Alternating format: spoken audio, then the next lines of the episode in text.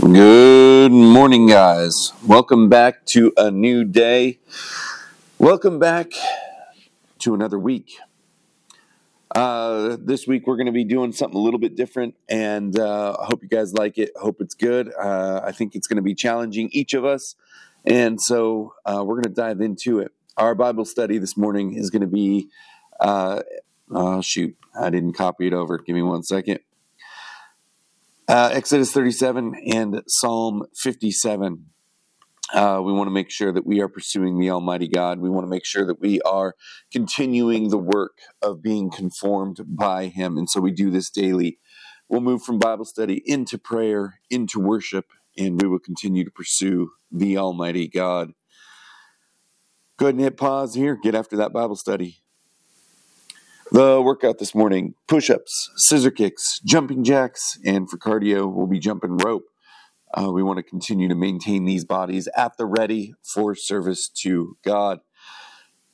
The challenge this week I want you to talk to your pastor about his training, about the time he has to manage his family, and I want you to see how you can help your church uh, you'll get a little bit more clarity on kind of what you'll be talking to your pastor about as we move through uh, this uh, series, and uh, I hope it's helpful. Uh, obviously, we uh, want you to come join us in the Christian Life Gym. We are continuing to make changes this week to the website itself. And so come join us there, give us your feedback, help us to build out a gym that is helpful to you in figuring out what it means to live this Christian life, but also how to live it well. So, we are going to start a new topic. We're going to call it uh, Sit Rep. We want to make sure that you guys kind of understand uh, the situation that is going on around you, what you are dealing with. And some of that is just awareness. And uh, once you're a little bit more aware of the situation, uh, you'll be able to understand exactly how you can help, how you can play your part. And so, uh, the focus today, the situation uh, that I want you to be a little bit more understanding of is your pastor's training. I want you to understand the requirements of your pastor for your church. Not all churches require your pastor to go to seminary. In some ways, that's good. In some ways, that's bad. Uh, it really just depends on what's going on. So, I want you to start with what are the requirements of your church, of your pastor. I want you to keep in mind that I'm not attacking pastors through this. Uh, I really want you to understand what their training is and what the situation is around the men's group. I am not a pastor. I want to be clear with that. I am a deacon for my church. I have two brothers that are uh, have graduated from seminary. I also have two pastors committed to listening to this podcast to make sure that I don't step out of line. Now, that's not this specific episode; uh, it's the podcast overall. Uh, so I, I do have that accountability. Uh, but I want you to understand that I am not a pastor. But uh, having seen some of the work my brothers have done, uh, but also friends of mine and guys that I've worked with who have been pastors at times, uh, I've gained a bit more of an understanding about what our pastors are trained in. And so I want you to understand the, the what your pastor receives as training, what their life experience usually is, and what they practice. Now, like I said, not all pastors are required to have degrees. For those that do receive degrees, uh, a majority of the degree is focused on biblical studies and church history, usually with a focus on preaching. Usually, the entirety of the program is really focused on preaching, and that is good and right the sermon is the best opportunity for impact for the average Christian man's week. And so we want our pastors to be very good at this part. Uh, for those that do not receive a, a degree, a majority um, of their time is usually split between uh, studying God's word and usually a day job of some form. Now, this can have its benefits uh, as uh, while they're studying for a specific sermon, usually God will be bringing about issues during their day job that are a real world example of whatever the sermon topic might be. And that can be good. Um, but it also limits that pastor's ability to actually give counseling to his church. So he'll have to commit to his day job and then counsel later into the evening, which takes away from his ability to actually guide and care for his family. And so that pastor may be spread a little bit more thinly, and his uh, sermons may also suffer from that. Uh, for those that do receive schooling, uh, keep in mind that the specific focus of that school will bleed through that program as well. So as those pastors go through their studies, uh, don't get me wrong, the reading volume uh, for a seminary class is much higher than anything you'd experience in a traditional college. Well, I shouldn't say that.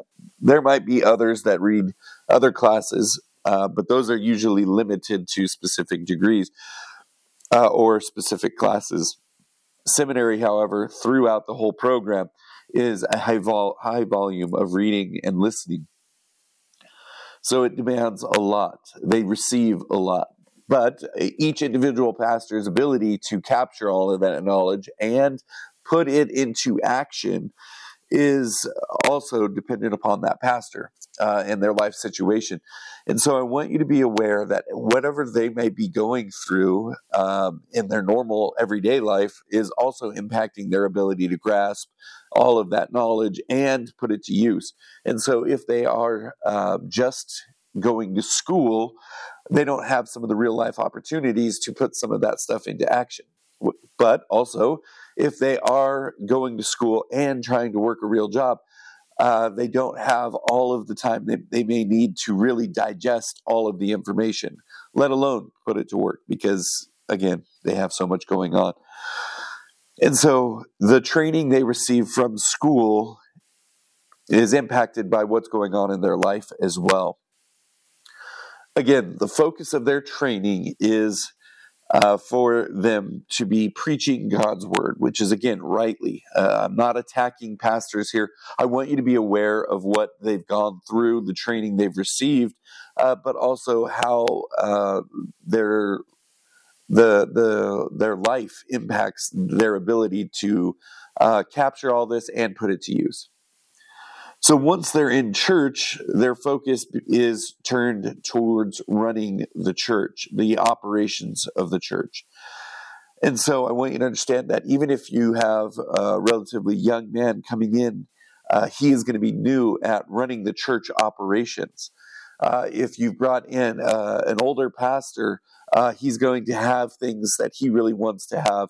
He's going to have uh, changes that he wants to make to the church because of how he has learned to operate things.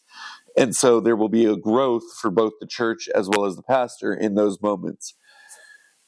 And so they're going to start counseling, they're going to start inviting people into their homes, and their life is going to become very busy very quickly. They rarely have a senior pastor with great outcomes that can really guide them, integrate them into the church. And so they are struggling and striving to figure out how all of this works, all in real time, while also preparing sermons. Now, for those that are able to join a larger church and they do receive some training in how that specific church operates, it will make them more successful in that role in that church, but it's not really an overall overarching training in church operations, it's not really uh, going to give them the full exposure to uh, the Christian life that they're going to need for true counseling. Um, and so it's somewhat stunting some of their growth as well. So, in all of this, this is a general overview. I want you to get to know your specific pastor's situation. I want you to understand what he had going on, what he currently has going on, and where you can help. Now, that doesn't necessarily mean that you take on some of the counseling, what I want you to think about is how do you help get your church where it needs to be? And so let me ask you a few questions here. So, in all of this, where does your pastor receive training in discipleship? Does he receive it in seminary? Not more than any other topic from any one of his classes. Is discipleship required as a part of the school he joins? No, it's not. Is it required by the uh, the church that he joins? No, it's not. Discipleship was lived out by Jesus as a ministry. His followers were trained up in how to take other men on under them and bring them along in this Christian life. This is not something that we do anymore. And part of that is because of uh, how our society has changed. And so we need our pastors to be trained in preaching. We want that. We don't want that to change. We need discipleship as much as every other man. They need it just as much as you need it. They know this in knowledge, but they do not know this in experience. And so I want you to be aware of the training that your pastor has ha- received. I want you to understand that he has more than likely not been trained up in discipleship, in training men up, or in programs developing men. They probably haven't received this from the seminary, but they also probably haven't had that experience in uh, uh, real world training either. And so they're aware of the need for it, the example of it from their studying, from God's word, but they don't know how that program works. They don't understand how to do it in real life. Again, that's not necessarily anything we want to change with your pastor. We want him to be focused on preaching, but the church overall needs to be adopting discipleship as a way for men to be trained up in their church. We've lost this, let's call it, over the last hundred years. Again, this is a societal change. We no longer treat men as the head of the household. We no longer expect men to be the head of the household. We no longer expect men to be leading their communities. We have emptied them out of these spaces and we have emptied out the training that came along with it as well. This is not just your pastor's issue. You see the results of this in every aspect of society now. This is every man's issue. If you are going to start to see change, you will have to be a part of that change. You will need men, you will need to be embracing that change. And that change is going to be uncomfortable for you and for every other man because they have not been raised up in this training. And so, if you are going to lead men in this, you have to be conformed to it first. And then you have to find ways to bring other men along with you. You have to meet men where they are at with the training they have received or the lack of training that they have received. You will have to engage with them there and draw them forward. We need to have men pick up their roles and responsibilities. Your pastor needs this personally as much as the men of his church need this.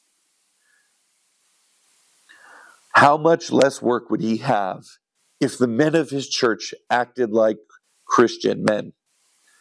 If the men of his church would minister God's word to each other to address sin and growth before it escalated up to the pastor's desk, what would the families look like?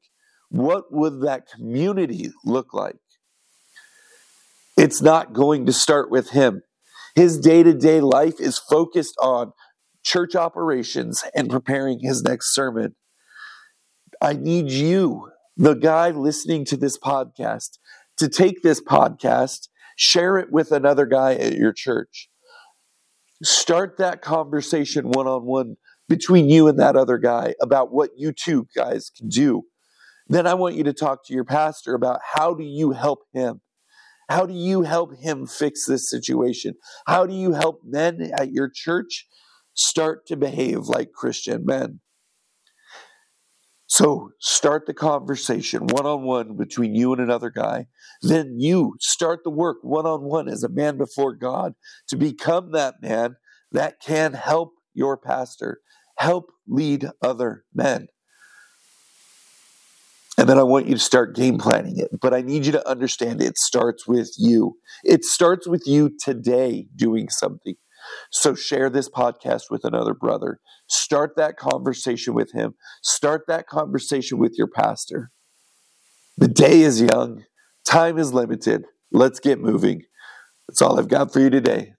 Have a great day.